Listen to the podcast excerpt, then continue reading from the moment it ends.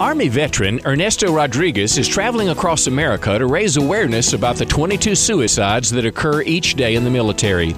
Sadly, suicide is happening all over America. I was shocked to learn that three of my high school classmates were so distraught they took their own life. I understand the pain that makes people want to die, but I also know the God who can help you when life is overwhelming. No matter how bad your life is, there's always hope in God. Don't give up. I'm Pastor John Miller. Visit me at churchontherock.org.